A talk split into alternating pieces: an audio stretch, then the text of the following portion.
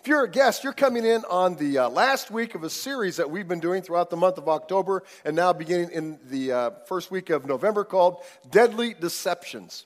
And what we're talking about is Jesus' prophecy to his disciples that was recorded in Matthew twenty-four of the last days. Jesus said when the last days come, right before Jesus returns in his second coming, that our life in this world was going to be characterized by a great deal of false teachers and, and a lot of false religions growing.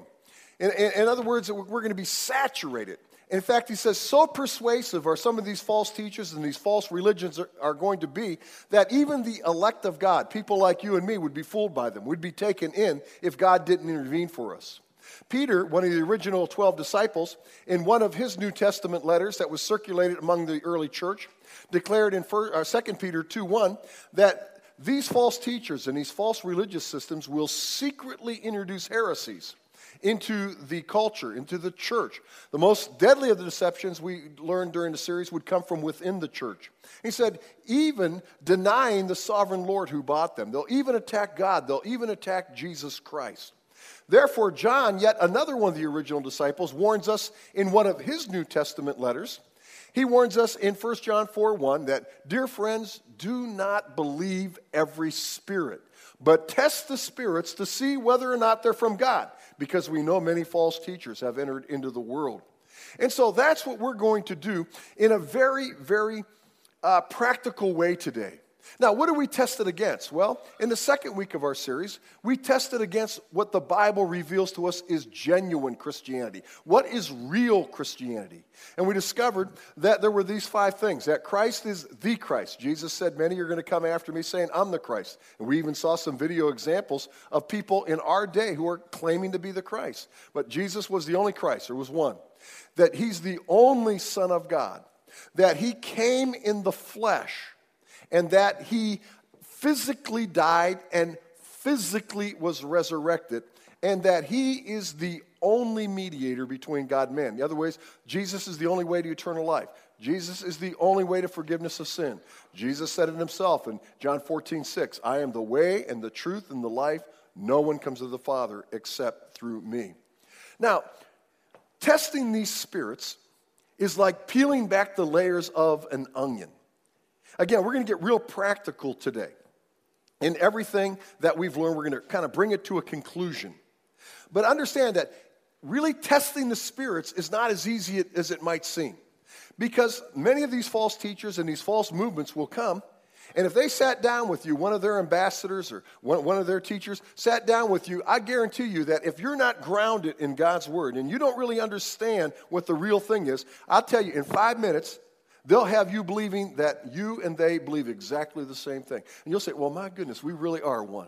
You believe exactly what I believe. You believe exactly, we're, we're just one faith. And so you'll believe that their faith is the same as your faith. Their church is the same as your church. And that's why so many believers, people like you and me, are sucked up into these movements.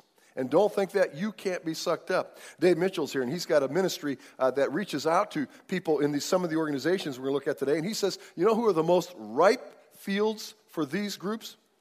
Baptist churches, Bible churches, evangelical churches. That's who are, they're going out and winning over.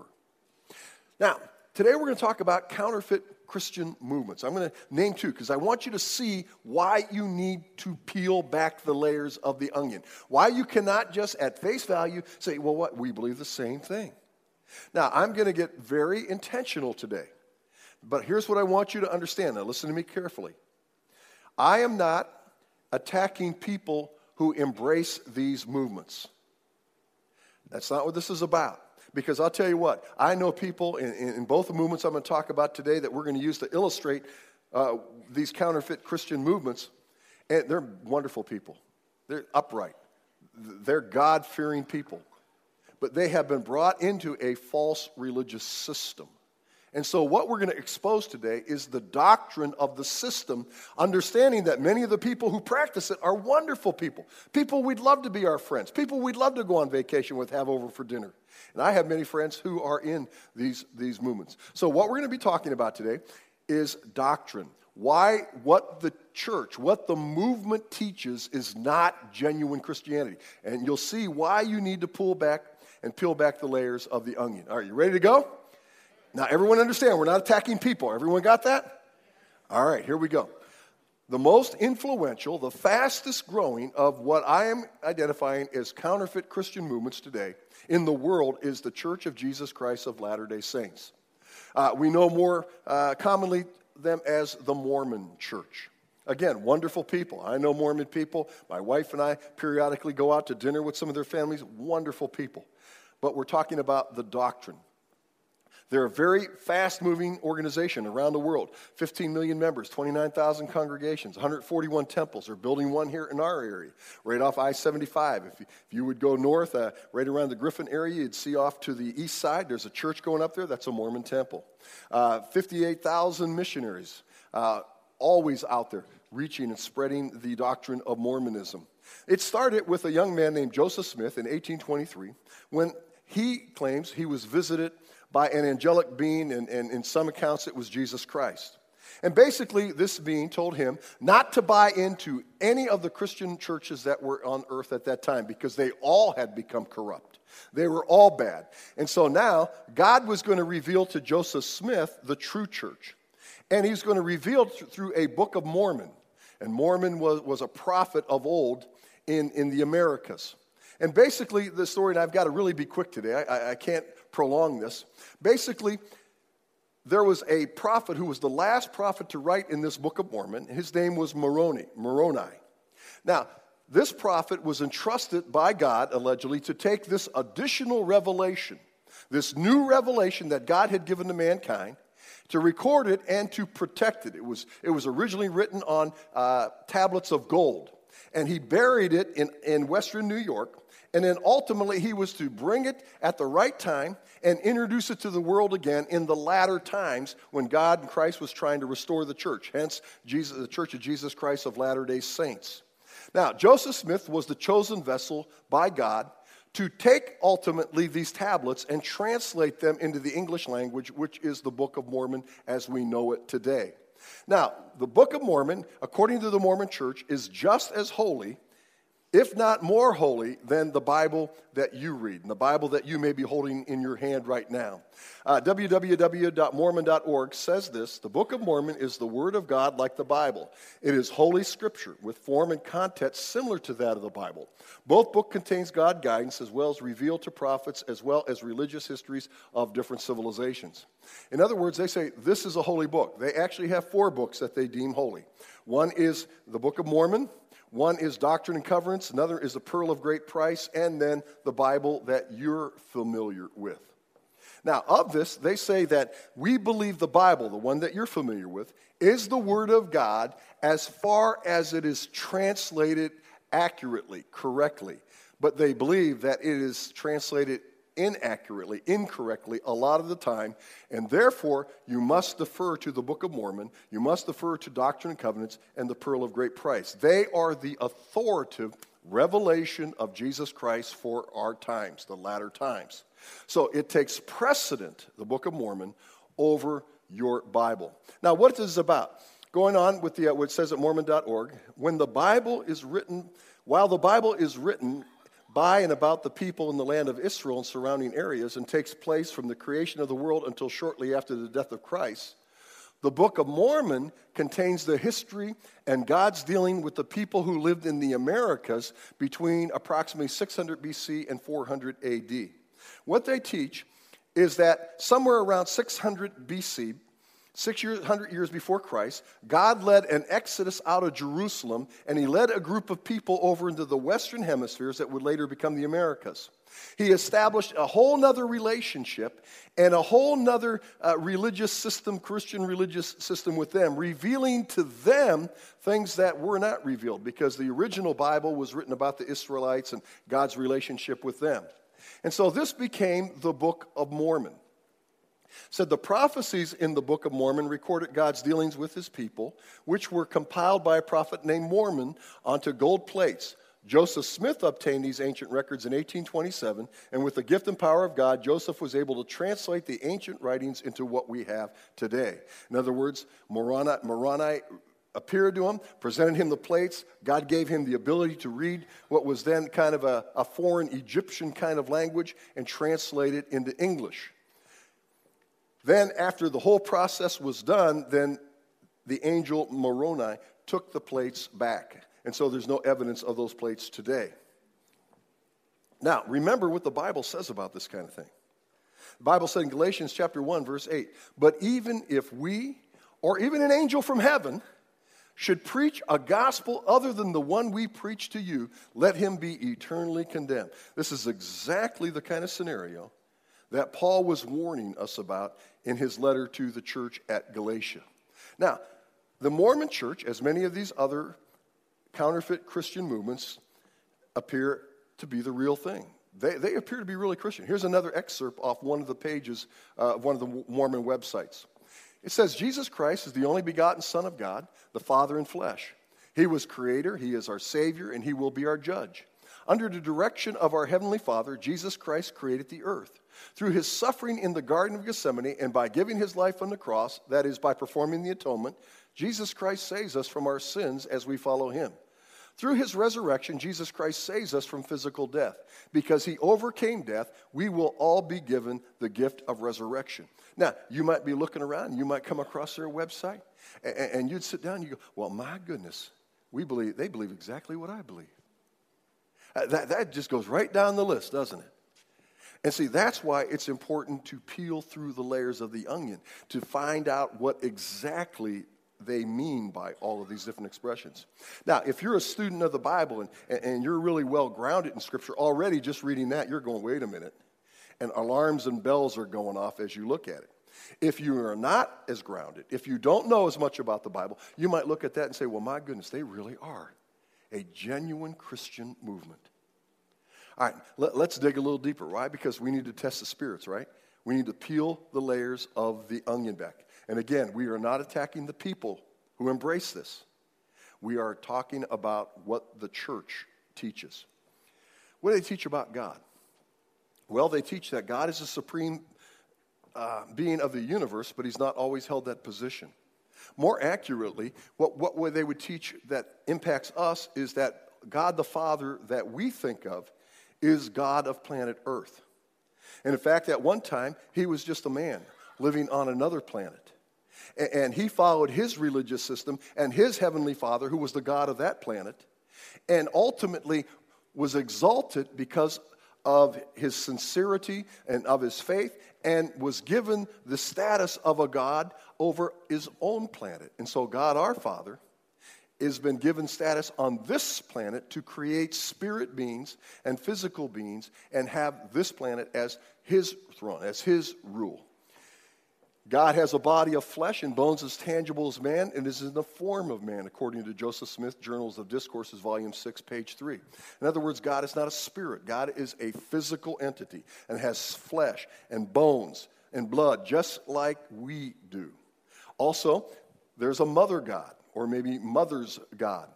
They, they teach that, that this supreme being, who has been given the honor of having their own planet and their own population to be God of, has a spirit wife, or has a wife, physical wife, or wives. And they create spirit beings. In fact, all of us at one time were spirit being. And we were given now the opportunity to have a body of flesh in order to prove ourselves to this God, our Heavenly Father God, so that we can, in our eternal state, be blessed or not blessed.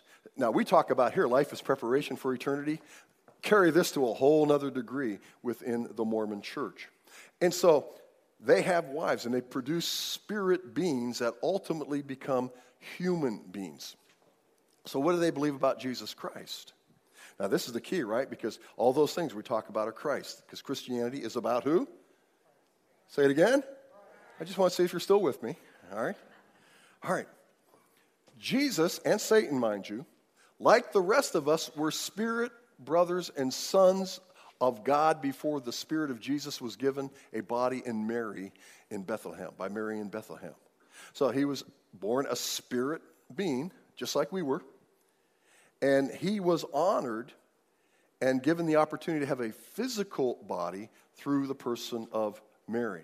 In fact, it says that they teach that Jesus and Satan, who were spirit brothers, competed for the right to have a fleshly body and be the redeemer of planet Earth because it was part of their exaltation process. In fact, they also teach that Jesus was the physical son of God the Father and Mary. In other words, God, who exists in a tangible body of flesh and bones, had physical relationship with Mary and impregnate, impregnated her, which resulted in the bodily birth of Jesus. Now, here's the key, if that isn't enough. There is nothing in Jesus' life more than what is attainable by anyone else. It's not deity. Look what it says. Parley Pratt was another of, of, of the uh, renowned Mormon prophets. In, in uh, Keys to the Science of Theology that he wrote, he says this: Jesus' humanity is to be recognized as real and ordinary. Whatever happened to him may happen to any one of us. The divinity of all other noble and stately souls, insofar as they too have been influenced by a spark of deity, can also be recognized as manifestations of the divine. In other words, what happened to Jesus can happen to me, can happen to you, can happen to any male. We can be exalted into a position where we have been made a god of another planet, and we can have a celestial wife or celestial wives, and we can produce spirit children who will ultimately become uh, beings that live on that planet, and we will be their God. That can happen to any one of us. We all have that ability. So salvation, the sacrifice of Jesus on the cross, is not sufficient. Now, they would say it's an essential part of salvation because it's believing in the sacrifice of Jesus, the atonement, that provides everyone a physical resurrection. But it doesn't take care of the sin issue. Forgiveness of sin is obtained through a cooperative effort with God. In other words, it's a works salvation. You have to believe in Jesus because that is how you earn the gift of a physical resurrection one day. But the sin issue isn't taken care of. That comes through a cooperative effort. That comes through works. That comes through proving yourself. And to do that, you must be good and follow the laws and ordinances of the Mormon Church in order to obtain forgiveness of sin. Again, the Mormon Church Articles of Faith, excerpts from Faith uh, three and four. We believe that through the atonement of Christ, all mankind may be saved by obedience to the law and ordinances of the gospel. In other words, works salvation. We believe that the first principles and ordinance of the gospel are, first, faith in the Lord Jesus Christ. That, that earns you the gift of physical resurrection. Number two, repentance, living a good life, obeying what the Mormon Church teaches you to do. Third, baptism by immersion for the remission of sins. You got to be baptized to have your sins washed away. And fourth, by the laying on hands up for the gift of the Holy Ghost. And that happens in a temple uh, purification ceremony that happens only in the temple. And so all of this is required. It's a works salvation for the forgiveness of sin. Now, that all, what you do and how you respond to all that, determines what your eternal existence is going to look like. They believe that there'll be some form of punishment, probably temporary, for the most wicked human beings who've lived out throughout history. But the rest will enter into one of three different eternal kingdoms that will be ushered in by Jesus Christ one day. On the lower level is the telestial kingdom. That's kind of an eternal existence for people who weren't very good. That's the atheists and the agnostics and the people who lived immoral lives and who were liars and cheaters and, and all that kind of thing. They're going to live eternity on that level. Then there's the terrestrial kingdom. Those are people who were pretty good people. They were moral, they had integrity, they, they may have been spiritual, they may have been religious. They might even be Mormons who never really followed the ordinances of the church, never participated in the temple sacrifices, and they're going to exist in this level. That's a, it's a nice level, it's comfortable, no punishment, no pain. But the top is the celestial kingdom, and, and that is only obtained by a Mormon who has been true to the Mormon faith, who has conquered sin in this life experience, who has gone through the temple rituals, and who is a candidate for this exalted eternal experience, and from that pool ultimately might be chosen to become a God, the man, and his celestial wife to, to, to have their own kingdom throughout eternity. That is what all of that means that we read a little bit ago. So why is it counterfeit? Well, it denies that there's only one true God. It's a polytheistic religion. There's gods all over the universe, and maybe you'll be one one day. Uh, it denies the true gospel. What's the gospel? Jesus said it, I am the way, the truth, and the life. No one comes to the Father except through me. It's Jesus and other things. Only Jesus, faith in Jesus, only earns you a physical resurrection. It adds works to salvation. It's all about works. And what's the Bible say in Ephesians chapter two, verse eight and nine? For by grace are you saved through faith. It's not of yourself. It's the gift of God, not by works, so that no one can boast. It distorts the scriptural teachings of salvation, and it undermines the authority and the reliability of the Bible. So we might ask, why do they have this amazing worldwide growth? Well, part of it's because of the external character of its adherents. Why we're not attacking the people, because let me tell you, a, a true Mormon, a Mormon who is sold out to the Mormon doctrine, who is sold out to the Mormon church, I, I guarantee you, they are living a righteous life that some of us only aspire to. They are good. They believe in their church. They believe in, in their understanding of God. They give tithes regularly. It's not even an option. That's part of it. They give service. And they're sold out. They're wonderful people. They have strong families. They have strong marriages. They're people who give it all for the Mormon church.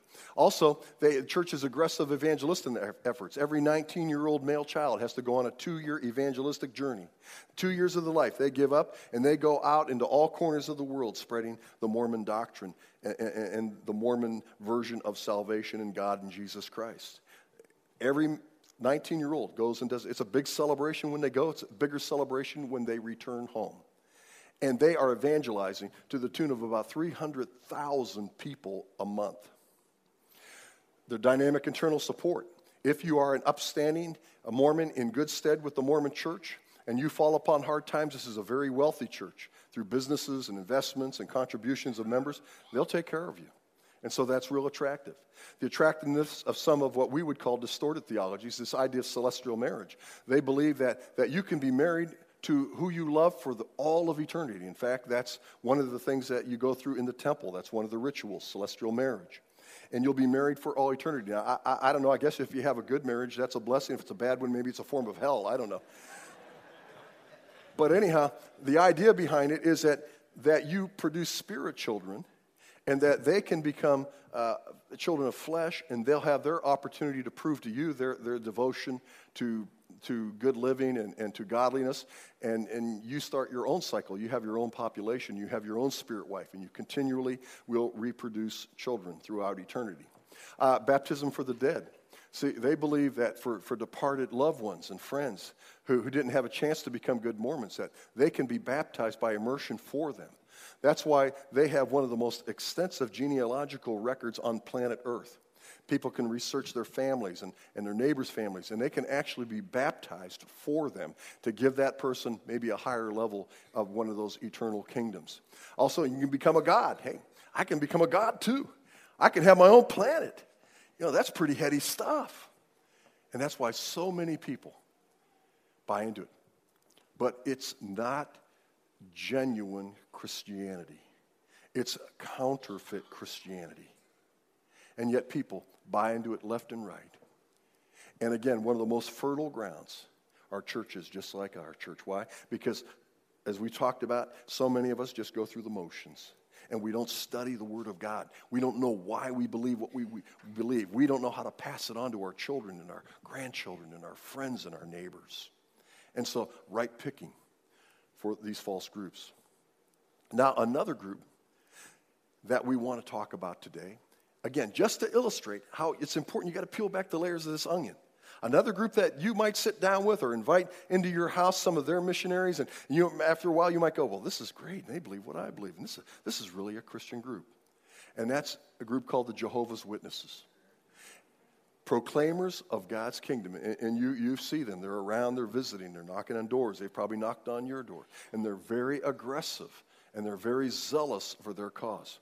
Now, I, we're going to go through a little bit what we did, but we have an added opportunity this morning, and that is that we have a former Jehovah's Witness who is a member of our church. And I've invited her to come up and just share some of her story, and firsthand to share with you what this movement is really about and why it is a counterfeit Christian movement. Would you welcome with me Michelle Leeds? Hi, Michelle. Let's have a seat. I'm getting tired. Michelle, there's so many things we can talk about. In last service, we, we, we talked about a lot of things. But but let's start with, with just this. Let's start with the idea of, tell us how you became involved with the Jehovah's Witness movement. And let's just start with what how that characterized your lifestyle. And why don't you tell them about it? Okay. We, we already talked. Okay. Well, um, I was born into an Italian Roman Catholic family, the third of four children. I'm from New Haven, Connecticut. And um, I was always an inquisitive child spiritually. And so they came and knocked on the door when I was eight years old. I had gone through my baptism as an infant. My confirmation was around that time. My first Holy Communion. I started asking my mother questions that she had no answers to. And so the knock came at the door because they were very fervent in proselytizing, and my mother let them in. And she, uh, Marion, her name was, she offered a home Bible study to my mother. Well, they call it a home Bible study, but it's really a bait-and-switch tactic. So this little book right here, The Truth That Leads to Eternal Life, is what was used to study with my mother and my sister and I in nineteen sixty-eight. And um, then in nineteen seventy-two, we moved to Florida. So now we're away from all of our family. And that's that's an important point because my family was vulnerable. We moved away from all of our relatives, my childhood friends, and now I was thirteen years old. And being that I, I was always a person who was seeking after God, and I wasn't getting answers from the Catholic Church, um, and I was away from my family, I said, you know, I want to serve God. I, I was that type of a young person. And so I embraced going to the Kingdom Hall at a young age. In the mid nineteen seventies, in nineteen seventy-four, I said, I want to dedicate my life to Jehovah God. Little did I know it was an organization I was dedicating my life to. And I became baptized down in North Miami, and it definitely affected my life in some ways for the good, but in other ways detrimentally. Like when I was in high school and the kids were studying for their S A Ts to prepare for college, that wasn't me, because Armageddon was going to come and destroy the world in nineteen seventy-five. So I didn't have to take, I didn't take any academic courses in high school. They had a very low educational standard in Florida. I took like basic math. I took all art courses. When I graduated in nineteen seventy-six, Armageddon was a year late, so I'm like, okay, what am I going to do now? And you, you mentioned that, that one of the, the things that, that the Jehovah's Witnesses do is they prey on the vulnerable. Mm-hmm. They they look for the people who have just experienced grief or divorce or something like Absolutely. that. And, and Absolutely. And then they, it, I heard a term for the first time in the first service you told me about that really intrigued me, and tell us about it. You know what I'm going to say. Okay, yes, yes. The term is called love bombing, and I really feel like that's basically what happened with my mother. My mother was not in a, a satisfying marriage. She had four children to, to take care of, and if someone's going through a divorce, a loss of a job, the death of a loved one, any major life transition, they'll come and they'll present to you a wonderful scenario of living forever, eternally young on paradise earth. And and part of my my sermon when I would go to the door is I was op- I would open up my Bible to um, Second Timothy three, one through five, and it talks about the last days and the wars and all the things we see happening. And and people, can't, you can't argue with, the Bible is as true as the newspaper. And and I would say, well, wouldn't you like to live forever on a paradise earth?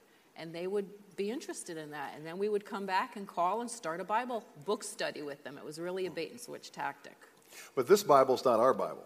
This because what the, they did is they right. reinterpreted a Bible and wrote a Bible that addresses all the biblical challenges to what they p- profess, and they changed the verses. Is that?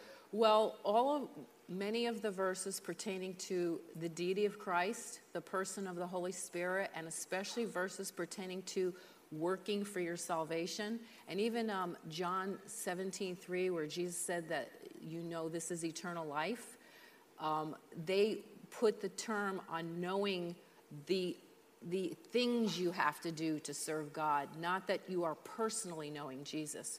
As a Jehovah's Witness, you are not allowed to pray to Jesus. The first time I actually prayed to Jesus in personally, aside from my Catholicism, was in my car sometime in the spring of nineteen eighty-eight. I was I had read the book Crisis of Conscience in nineteen eighty-four that just destroyed my foundation of the Jehovah's Witnesses, but I didn't know Jesus after reading that book. And I started listening to Christian radio, and so one day in my car, I prayed a prayer, and I asked Jehovah God's permission to speak with his son Jesus, because Jehovah's Witnesses are not to pray to Jesus. He is a created being. They're taught he's Michael the Archangel. And I basically said in my car, Jehovah, I'm going to speak with Jesus. I said, Jesus, if you want me to stay a Jehovah's Witness and you want me to be a member of the Watchtower Society, you have to make it really crystal clear to me. Well, shortly after I said that prayer, one of my coworkers, at the time I was a civil engineering draftsman and I used to draw land surveys, and one of my coworkers came to me with a little tiny ad that the couple that's visiting today, Bill and Dawn Knott, placed in a newspaper in South Florida. It said support group for former and questioning Jehovah's Witnesses. And I was under so much mind control and fear, it took me three months to call the phone number. And when I went to this group uh, in the Boca Raton area at the time, I met born-again Christians who had been Jehovah's Witnesses, many of them for fifty years. And I also met this couple, and they were never Jehovah's Witnesses, but they saw a need to help people, because they go through a lot of trauma when they leave. You, you lose your family, you lose your friends. It's, it's a, a very heart-wrenching situation. Yeah, I, I wanted to get to that, because Peter warned us that, that many of these false teachers and these false groups are very controlling. They're very dictatorial. Yes. And, and, and that was your experience, wasn't it? It, it was. I, when I was in high school, the only thing I participated, I asked one of the elders' permission, is I like art. I'm an, art, I'm an artist. And I said, you know, brother... Um, whatever his name was, we addressed each other as brother and sister Leeds or Thompson or whatever. I said, I want to be in the art club. And they said, well, sister Leeds, as long as you do your door-to-door service on Saturdays and you make all the meetings, you can go to the art club. Mm-hmm. So it was like I felt like I had to ask permission. I even gave up a job in Long Island when I was a draftsman. I worked for Bendix Corporation. And two weeks after I got there, I found out I was in the military division. And I was drawing schematics for submarine equipment, radar equipment for the military. Do you know I left that job? And they, I, I had to leave a, a job because I was working for the military branch of an electronics company. And some may not know why that's a problem in Jehovah's Witness. Because Jehovah's Witnesses are taught that since Christ's kingdom is not part of this world, Jehovah's Witnesses are not allowed to vote and they're not allowed to participate in the military. So that actually did affect my life personally. And, and, and so there's prohibi- prohib- prohibitions against a lot of things yes. in life that yes. we enjoy, like birthdays. And I didn't. I celebrated a birthday till I was thirteen, and then I didn't celebrate again till I was thirty. And my husband, well, he his mother became one when he was five, so we really, really rejoiced with him celebrating birthdays and Christmas while our children were growing up. It was wonderful. Well, there's so many. This is fascinating, and, and trust me, we could sit here all day and really enjoy and learn so much about this. But we got to get down to why they're not a Christian organization. Okay, so let, let's talk about about. God. What do they believe about God? Okay, well, they do not embrace the triunity of God. Jehovah is the Father. Jesus Christ is the created being, the created Son of God that Jehovah created, and they actually believe that in his pre-human existence, he was Michael the Archangel, which is similar with what the Mormons believe, because that would mean that if Jesus is Michael and Michael's an angel and Satan was an angel, then they're really spirit brothers. So there's a lot of commonalities between Mormonism and Jehovah's Witnesses in their early teachings. So the historic person Jesus was really Michael the Archangel. That's correct. Kind of possessing that body in That's that correct. form. That's correct. And then after Jesus was, that mission was finished in that part of his life, he became, he now he exists still as Michael the Archangel. He goes back to being Michael the Archangel. And also, he did not have a bodily resurrection. They believe that he was raised spiritually, like his body vaporized into gases, and that he did not have a bodily resurrection. And, and instead, he just materialized in yes, front of people exactly, to, to kind of exactly, show, right? Yeah. So he, so again, when we talk about real Christianity being a physical death and a physical resurrection, that right there, uh, no. Jehovah's Witnesses believe that's, that's not right. true. They, they don't believe in that. Okay, so so what's salvation then? Salvation is basically you're a Jehovah's Witness in good standing, doing all of their X Y Z good works. And you are never, you never have any assurance of your salvation. If you are working for fifty years and you decide that's it, I'm done, you've lost your salvation. So you never, and that's what I want to say to all of the congregation, if you got a Jehovah's Witness at your door and you're not prepared to talk to them doctrinally, just share your testimony with them. Tell them you have assurance of your salvation, because when I was a Jehovah's Witness and I was going door to door and I occasionally meet very spirit-filled Christians up in Long Island, I would walk away thinking, Jehovah, how can Jehovah destroy that person? They really love God. They just understand him differently than me, and that would make me feel bewildered. So show them love and give your testimony to them. So what's eternity then? What, what is salvation? What, what's the gain? Salvation for a Jehovah's Witness is doing all the good works up until Armageddon, and then you're not even saved after that, because they believe there's going to be a thousand-year reign on earth, and that they believe Satan is going to be let loose again after a thousand years to tempt those Jehovah's Witnesses that have lived through the thousand years, and then they have to pass that test again after the thousand-year reign of Christ. So you're constantly working with Jehovah's Witnesses. You're never assured your salvation. And most Jehovah's Witnesses are very depressed, very full of a lot of phobias and anxiety. They're not happy people. I mean, like, I used to joke that if I had to be in a cult, I would have rather been a Mormon, because I could have gone to college when I was in my teens. I didn't go to college till I was pregnant with my son. I was thirty-two years old.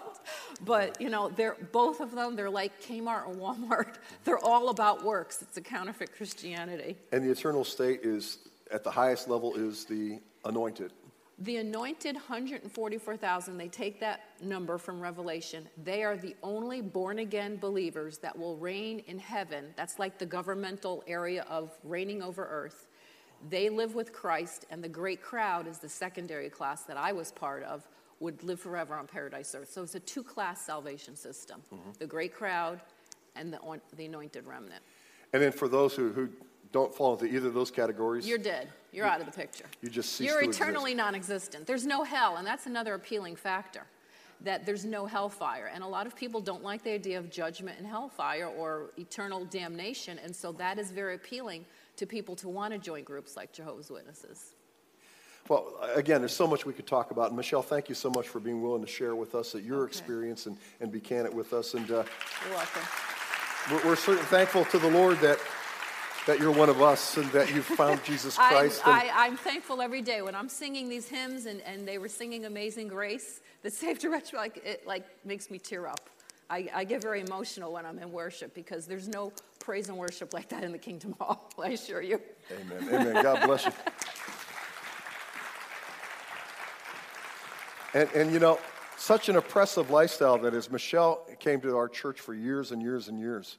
And it wasn't until rather recently that she finally would join our church, because she was so afraid of committing herself yet to another organization. And and uh, she and Stella had a nice talk one time, and, and, and, and Michelle said, you know, I, I got to get rid of my past and I got to move forward. And, and she formally joined our church, and, and you can see the, the truth of Galatians chapter five, verse one, is for freedom that Christ has set us free.